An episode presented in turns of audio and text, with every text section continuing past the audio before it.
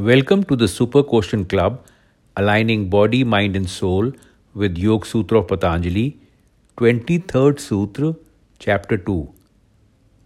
Swaswami Shaktayoho Swarupopalabdhi Hetuhu Sanyogaha. The connection of the seer with the seen, experiencer with the experience, gets him to discover his own true nature.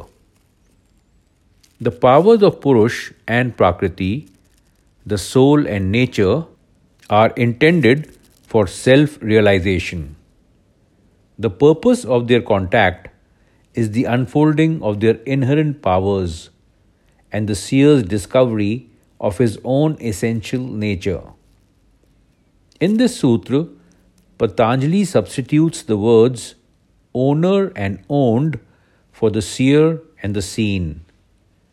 This change of words suggests a purposefulness to the relationship. The Purush and Prakriti are allies in the phenomenon we experience as life. This alliance forms the foundation for acquiring knowledge. The fundamental consciousness, that is the Purush, allows for the perception of objects to take place.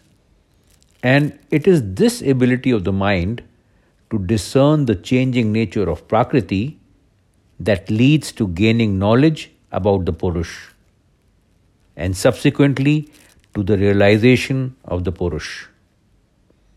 The first step of this alliance helps us acquire knowledge and find answers to fundamental questions that relate to the core of our being, the Purush. Questions like Can I begin to see that each experience, including my errors, help me develop clarity? Can I overcome certain difficulties only by exploring or experiencing them instead of running away from them?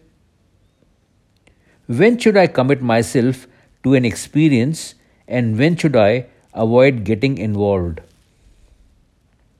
Uniting with life in all its forms enables us to better grasp what life is about and who or what we are ourselves.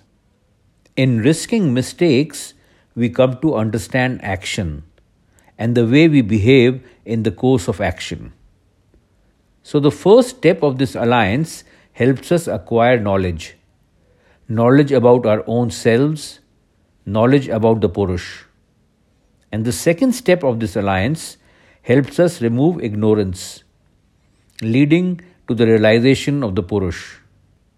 Worldly experience means perceiving the seen, and liberation means perceiving the real nature of the seer.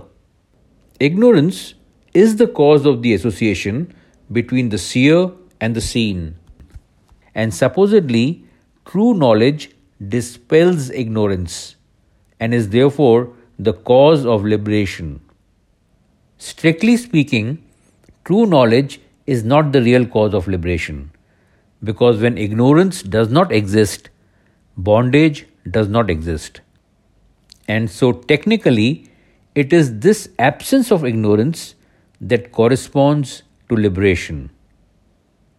Purush appears to be ignorant due to its awareness of buddhi, even though in its pure state it does not contain either ignorance or knowledge.